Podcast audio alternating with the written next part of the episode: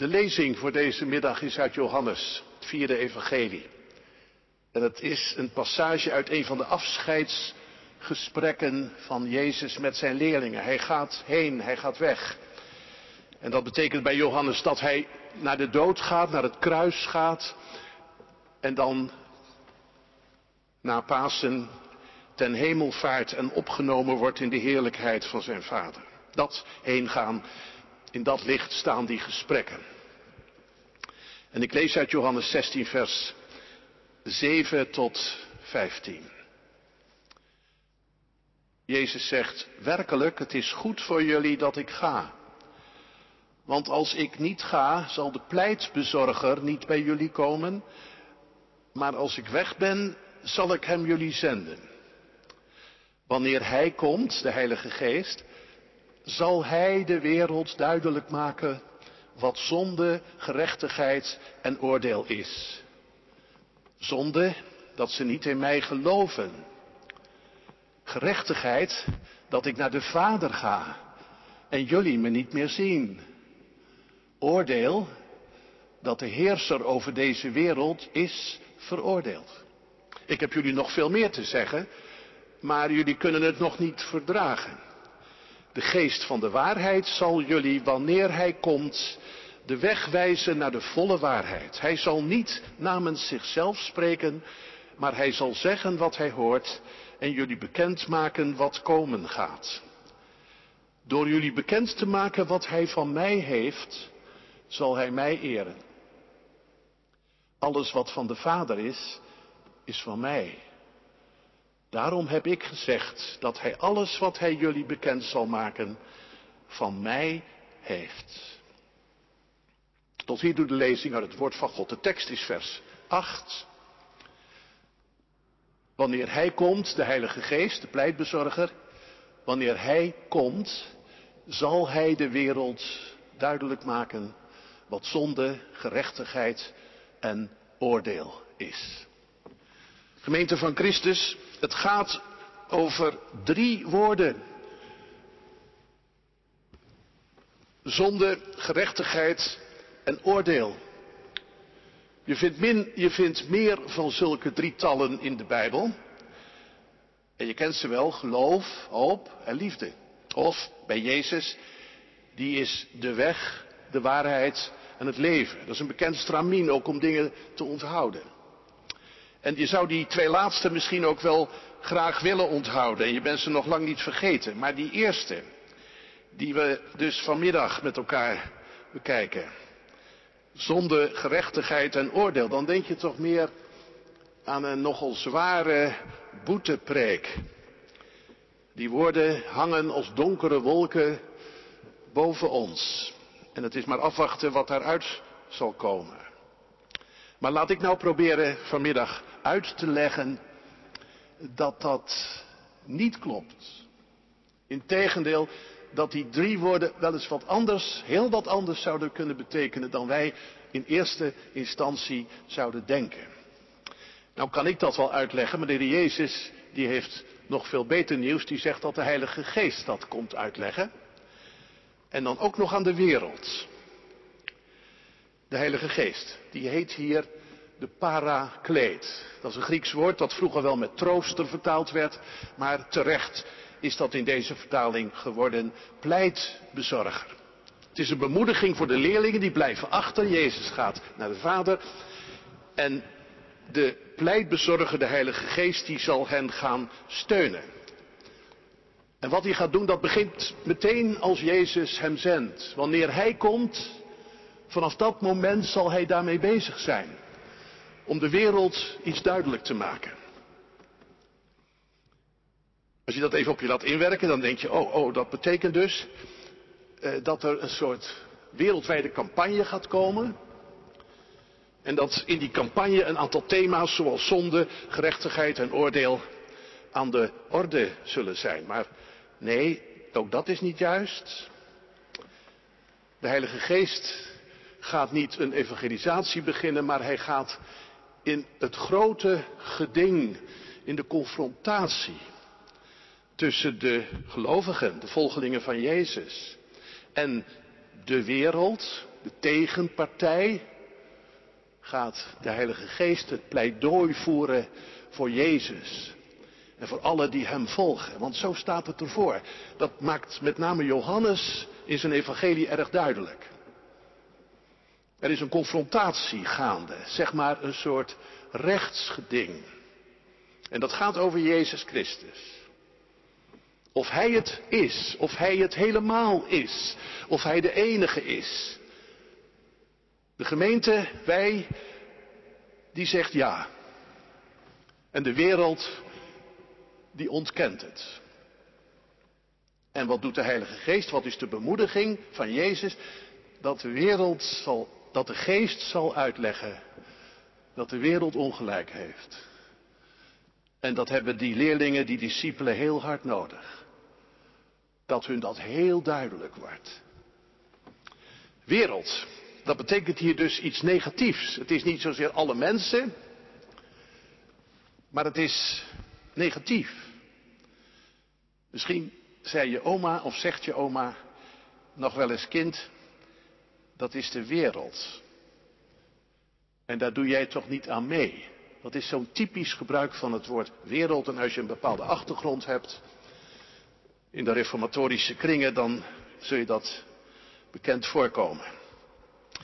Wij doen dat vandaag niet meer zo. Wij in ons deel van de PKN, nee, wat minder. Daar schrikken we een beetje voor terug. Wij weten niet meer zo goed precies wat de wereld is. De wereld heeft zoveel kanten. Hoeven toch ook niet een beetje de wereld te gaan mijden of te verwerpen. Johannes doet dat ook niet. Johannes kan bijvoorbeeld zeggen, zo lief heeft God deze wereld gehad, die hij ook geschapen heeft, maar die zo reddeloos is. Hij heeft die wereld zo lief gehad dat hij zijn enige geboren zoon heeft gegeven. Dat schrijft Johannes. En tegelijkertijd schrijft hij ook dat Jezus in de wereld kwam, die door hem geworden was, en dat de wereld hem niet heeft gekend. Sterker nog, dat de wereld hem heeft ontkend. Ze heeft niet ontkend dat Jezus bestond, maar ze heeft ontkend dat Hij het is. En dat God door Christus beslissend heeft ingegrepen in deze wereld. Nee, nee, zegt de wereld, dat is niet zo. Dus er is een geding gaande, hè? Zeg maar gewoon een strijd om de waarheid en die is nu aan de gang. En ik weet helemaal niet hoe jullie eh, en u daar nou in staan. En of het ook een beetje leeft voor je. Maar toch zo vreemd is dat toch ook weer niet. Wij worden toch omringd gewoon door een sfeer van ontkenning. En omdat we zo, laat ik zeggen, beschaafd geworden zijn en ook een beetje bedekkend leven, komt dat er niet altijd zo uit. Maar het is toch waar. Wie Jezus is, wie die echt is, wat er met hem gebeurd is, zijn kruis, zijn opstanding. Zou dat nou de beslissende waarheid zijn voor iedereen? Dat kan je toch niet meer goed zeggen. Nou, dat mag je wel geloven, hè? dat is duidelijk. In onze samenleving mag je dat zeker geloven. Nog. Zolang je maar in je eigen bubbel blijft. En daar moet het dan ook blijven. En hoe gaan wij daar dan mee om? Nou ja, wij gaan daar toch wel een beetje in mee. Ik, ik praat voor veel mensen dan, en voor mezelf ook, als ik zeg, daar gaan wij toch wel wat in mee. Wij houden het ook maar het liefst wat onder elkaar. In die veilige dat veilige onder ons gevoel. En dan pas je je natuurlijk ook aan. Dat is toch niet vreemd. Als je bijvoorbeeld familie hebt. Of vrienden. Die zeggen dat ze niet meer geloven. En dat, dat, dat, dat neem je serieus. Wat doe je dan? Je voert dus een gesprek. Maar dat blijft niet zo het wordt je bedoeling om het zoveel mogelijk goed te houden, zeker als het je eigen kinderen zijn. Dat moet ook natuurlijk. Wat wil je anders? Maar ondertussen doet dat toch iets met je geloof. Het kan je zo'n soort machteloos idee geven. Er is eigenlijk toch geen beginnen aan. Kan ik het nog uitleggen? Kan ik het nog aannemelijk maken? Kan ik het aantonen? Bewijzen? Argumenten geven dat Jezus volgen de beste keuze is die je kan maken? De wereld, daar schrijft Johannes dus over. De wereld die anti-Jezus is. En waar staan wij dan? Wat Johannes niet wil zeggen is dat wij, christenen, automatisch helemaal aan de goede kant staan. Als je nou het evangelie doorleest, dan zal het je opvallen dat de hardste confrontatie van Jezus, die is met de godsdienstige wereld. Dat is voor Jezus de wereld. Mensen die echt denken God te dienen en Jezus verwerpen. En ze willen alleen maar dat hij dood en begraven is. Want Jezus zit hen gewoon in de weg met hun godsdienst. Dat is de verwerping van Jezus in zijn kern. En de politieke wereld, de heidenen zullen we dan maar zeggen, die is daarin meegegaan. Wat nou zo interessant is, ook vandaag, dat is als je nou nadenkt over die discussie met, laat ik maar zeggen, de wereld. Met ook een brede cultuur die eigenlijk godloos is. Dan is dat dat die discussie wel gebeurt in godsdienstige taal. Dat zal zo ook wel blijken. En dat zie je ook vandaag. Het gaat toch altijd om woorden als geloof eigenlijk. Waar geloof je nou in? En vertrouwen. En ook wel om dingen als hoe komen we klaar met de schuld? Daar is onze cultuur, de literatuur enorm vol van. En ook iets als het oordeel. Ook helemaal volop in, in gesprek op het ogenblik. Dus die discussie is een religieuze taal. En daarom is het eh, ook goed toe te passen dat die woorden die de geest gaat duidelijk maken, echt religieuze woorden zijn. Zonde, gerechtigheid en oordeel. Als je nou snel achter elkaar zet, dan krijgt dat vanzelf een bepaalde betekenis. Die het dan, denk je, ook zal hebben. Maar het betekent dus wat anders.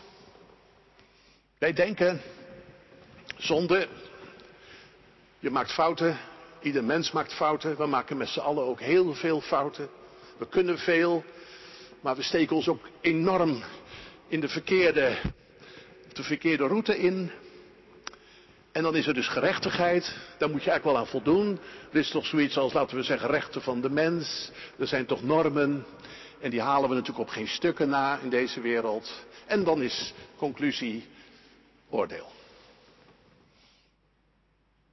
Nu is de Heilige Geest gekomen naar het woord van Jezus en die gaat duidelijk maken wat zonde, gerechtigheid en oordeel is.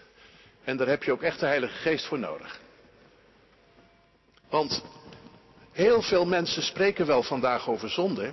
Dat is echt niet alleen iets van christenen. En ook over gerechtigheid en over oordeel. Maar ze denken kausaal. Kausaal denken, dat betekent dat alles een oorzaak heeft en dat het dan een gevolg heeft. Dus de zonde, een gevolg, gerechtigheid en oordeel. Het vloeit allemaal uit elkaar voort. En weet u wat het beroerde is van kausaal denken, ook in de godsdienst? Dat is dat het altijd weer uitloopt op doemdenken. Dat je er zo diep ongelukkig van wordt. En volgens het evangelie zijn heel veel mensen ook in deze wereld diep ongelukkig. Omdat ze kausaal denken. Maar als de Heilige Geest nou gaat onthullen, bijvoorbeeld wat zonde is, hè, dan gaat het niet over fouten die wij mensen maken. En vooral ook de dingen waarvoor wij ons zo schamen.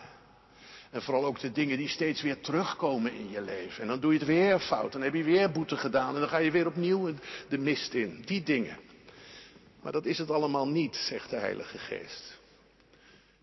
Die gaat op een heel ander level uitleggen. Die zegt, weet je waar het over gaat? Het gaat over vertrouwen.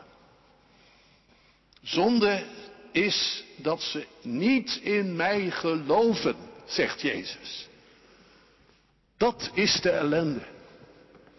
Hij zegt het tegen de Joden. Hè? De Joden, dat is in Johannes een, een woord, een soort samenvatting voor alles wat zich tegen Jezus keert. En hij zegt dan, jullie geloven niet in mij. Ik doe tekenen en je ziet het en je weet dat ik de waarheid spreek en dan zeggen jullie dat ik dat doe door de duivel. Dat is dan het agressieve wantrouwen, het agressieve ongeloof. Daar heb ik in mijn ambtsperiode nooit zoveel last van gehad. Misschien in vroegere generaties nog iets meer. Bij de zich emanciperende arbeidersklasse, zal ik nu maar zeggen, zaten nogal wat mensen die, die enorm agressief waren tegen de kerk. Maar nee, vandaag niet zo. Het zit op een andere manier in mensen. Ze ontwijken het. Ze ontwijken het. Ze zeggen gewoon, nou, dat geloof, dat is, uh, dat is gewoon niks voor mij. Dat is prima voor jou, maar niet voor mij. Of de figuur van Jezus wordt gerelativeerd. Het kan natuurlijk best Jezus zijn, dat is ook een goeie. Maar even goed iemand anders natuurlijk. En dat is toch gewoon de sfeer waarin wij nu leven. En waarin we zelf ook een heel eindje meekomen vaak. Ja, er is zoveel variatie, nietwaar?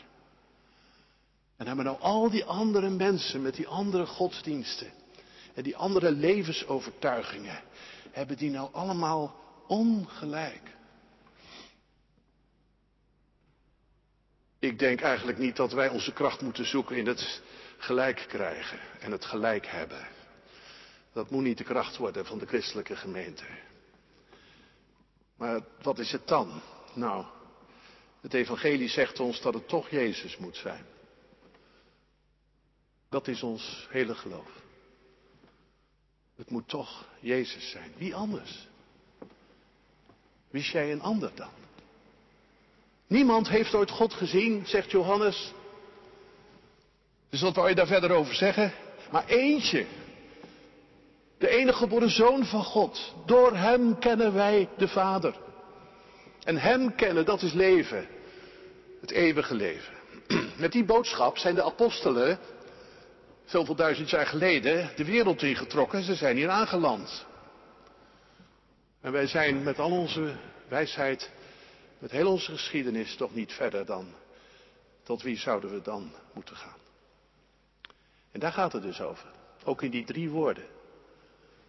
Zonde, gerechtigheid, oordeel. Het gaat over één vraag. Wat doe je met Jezus? Nog niet eens wie is Jezus, maar wat doe je met Jezus?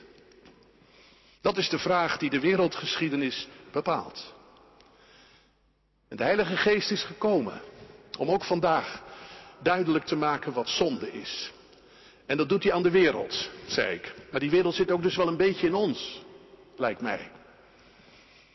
En dat terwijl wij niet bij deze wereld horen. Dat zegt onze doop. En toch, dat wereldse denken, dat is wel taai. Ook bij ons. Want we zitten maar met die verkeerde dingen. En dat kunnen ook hele erge dingen zijn. Nou wil ik geen, uh, dat wil ik niet onderschatten. Maar niet de verkeerde dingen scheiden ons van God. Ons ongeloof doet dat. Gewoon niet vertrouwen wat God ons geeft in Jezus Christus. Want als je God vertrouwt, als je God niet vertrouwt, dan ga je ook andere zekerheden zoeken. En dat zijn die dingen waar God zo'n gruwel heeft aan heeft, zo'n afschuw. Aan die andere zekerheden die wij kennelijk nodig hebben. Dat is de grootste belediging voor God. Niet al die schuivers en missers die je kan maken. Die moeten natuurlijk ook niet, maar daar gaat het niet over. Als de Heilige Geest ons ook dat wat duidelijk gaat maken. Als je daar toch wel eens gewoon, ja, de smoor over in hebt. En verdriet van krijgt, van dat wantrouwen. Dan gaat het goed met je. Misschien een wonderlijke opmerking, maar dat meen ik. Dan gaat het goed met je. Dan ga je meer zien wie Jezus eigenlijk is. Maar dan gaat het ook goed met je dat je dan één ding zeker weet. Ik hoef dus ook niet tot in het oneindige te blijven zitten bij die missers en die schaamte. En waar ik altijd weer over struikel. Geef je wantrouwen goed toe, zegt de geest. Spreek dat eens uit. En ga dan vragen om geloof. Misschien is dat een tip, hè? Waar moet ik om vragen? Ik wil bevrijd worden. Zeker. Ik wil anders worden ook. Maar ga nou eens vragen om geloof. En als je erom gaat vragen, dan ben je al bezig te geloven. Het tweede woord is gerechtigheid. Want, zegt Jezus, ik ga naar mijn vader en jullie zullen mij niet meer zien. Wat is dat nou voor een wonderlijke, diepzinnige, onbegrijpelijke zin? Want wat heeft nou dat gaan van Jezus naar zijn vader toe in de heerlijkheid, wat heeft dat, heeft dat te maken met gerechtigheid? Gerechtigheid, dat betekent dat er recht gedaan wordt. Aan daders en aan slachtoffers. Ons land is daar natuurlijk vol van. De toeslaggenaffaire. En dan past die moord op straat. En de conclusie van de meeste mensen is toch wel dat de wereld ook wel erg oneerlijk is. En gemeen is. En dan vraag je je af, en dat vragen ook veel niet-christenen en niet-gelovigen zich af. Is er nog een God die recht doet? Dat is een goede vraag. En het antwoord is ja. En de geest kan dat duidelijk maken. En dat zal hij ook doen. Want als je nou naar Jezus kijkt, de weg, de gang van Jezus, dan zie je hoe God recht doet, wat Gods gerechtigheid is. Wat, wat, wat gebeurde er met Jezus? Aardse rechters hebben hem veroordeeld. Om te beginnen de geestelijke rechters van het Sanhedrin en daarna de wereldlijke rechter Pontius Pilatus. Gods zoon is als een bedrieger weggezet. En hij sterft. Hij sterft niet zomaar. Hij sterft onder het hoongelach van de wereld. Hij sterft als een loser, als een nepfiguur. Is er nog gerechtigheid in de wereld? Dat is de vraag die rondom Jezus helemaal ten hemel schrijend wordt. Maar van zijn vader krijgt Jezus gelijk. Hij doet recht aan die verworpenen door de wereld. En hij doet dat door lijden heen, door het kruis heen. Maar dan de opstanding. En dan de verheerlijking. Zo noemt Johannes dat, die ene beweging die bij het kruis begint. Het gaat steeds meer de hoogte in, zegt Johannes eigenlijk. De verheerlijking. Vader, verheerlijk uw zoon. En nu zegt Jezus, ik ga naar de Vader. Dat betekent, dit is de gerechtigheid van God die mij recht doet. En hij krijgt van God alle glorie en heerschappij in zijn handen gelegd. Ik ga naar de Vader. En jullie zullen me niet meer zien. Ai. Dat is wel heel jammer. Juist in dat geding met de wereld. De Heilige Geest gaat iets duidelijk maken. In die confrontatie. Maar hij is een advocaat. En waar is het bewijs? Heb je nog een foto misschien? Is er nog een video over dat gebeuren? Jullie zullen me niet meer zien. Moet je kijken, zegt de wereld. Moet je kijken. Hij is weg. En je ziet niks. En er is dus ook gewoon niks. Jezus zegt, ook bij Johannes, zalig ben je, gelukkig ben je, als je niets ziet en toch gelooft. Daar komt dat vertrouwen weer naar voren. De wereld zegt, je moet wel afgaan op wat je ziet, toch? En je moet ook kijken naar wat werkt en wat succes heeft. Kijk naar de statistieken, naar de oplossingen, naar de wetenschap die het toch het beste weet. Het evangelie zegt, geloof. Vertrouw op wat je beloofd is. Vertrouw op God. Kijk, je voelt daar is geen compromis mogelijk. Ook niet met jezelf. Dan moet je toch echt kiezen. Wat wil je nou? Wat willen wij nu? Willen we ziende blind zijn? Of wil je niet zien en toch geloven? Zeg nou eens eerlijk. Zou je toch niet willen geloven dat het waar is wat Jezus zegt? Dat de aarde bestemd is voor de zachtmoedigen. En dat God echt recht zal doen aan alle die nu lijden en treuren. En die vervolgd worden om de gerechtigheid.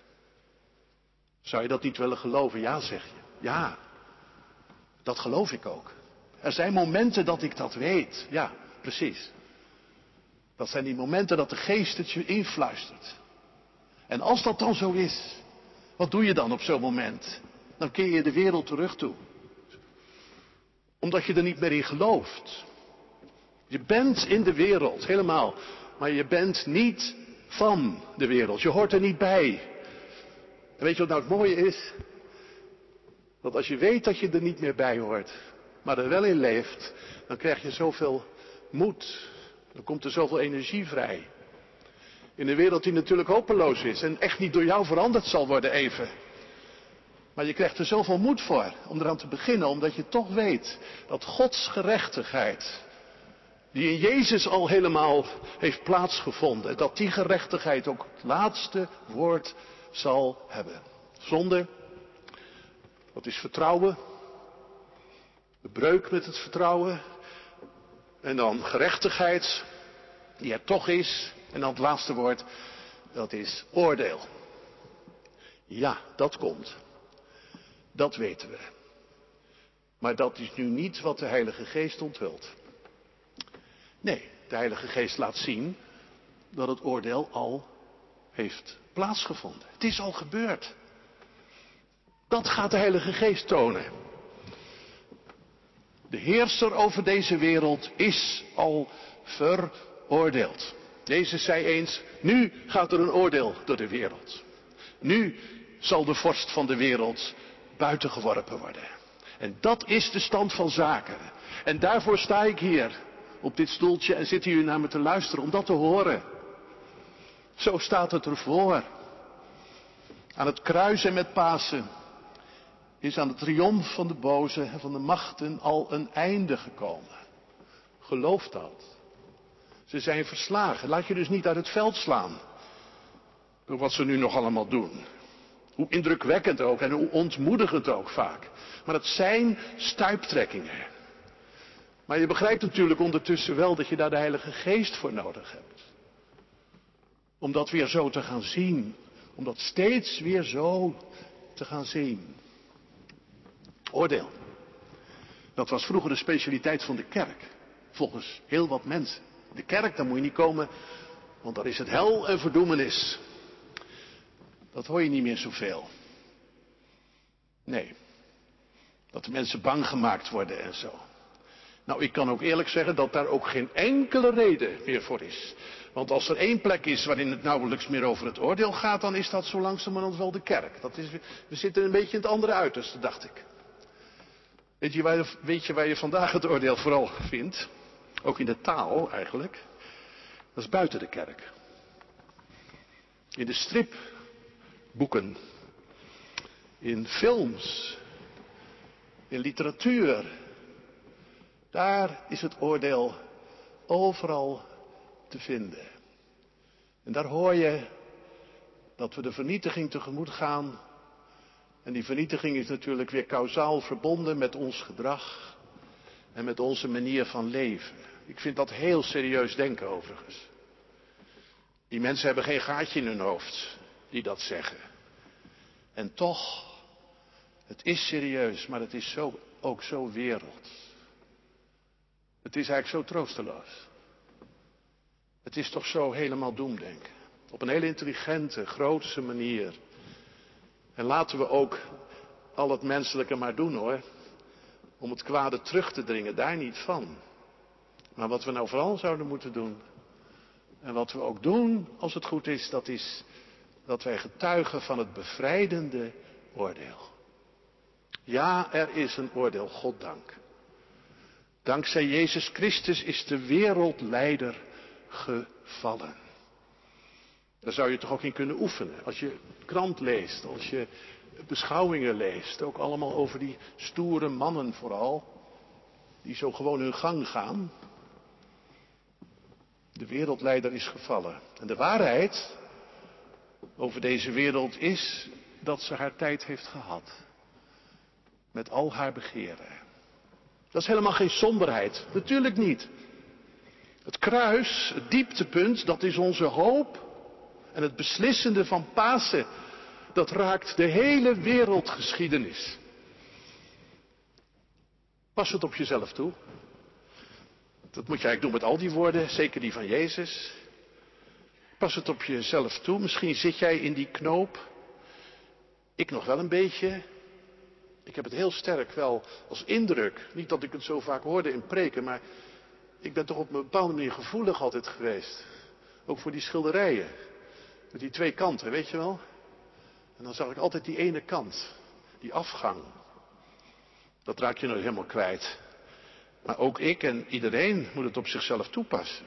Dat oordeel dat je zo angst kan aanjagen. En die verkeerde keuzes en hoe zal het dan aflopen?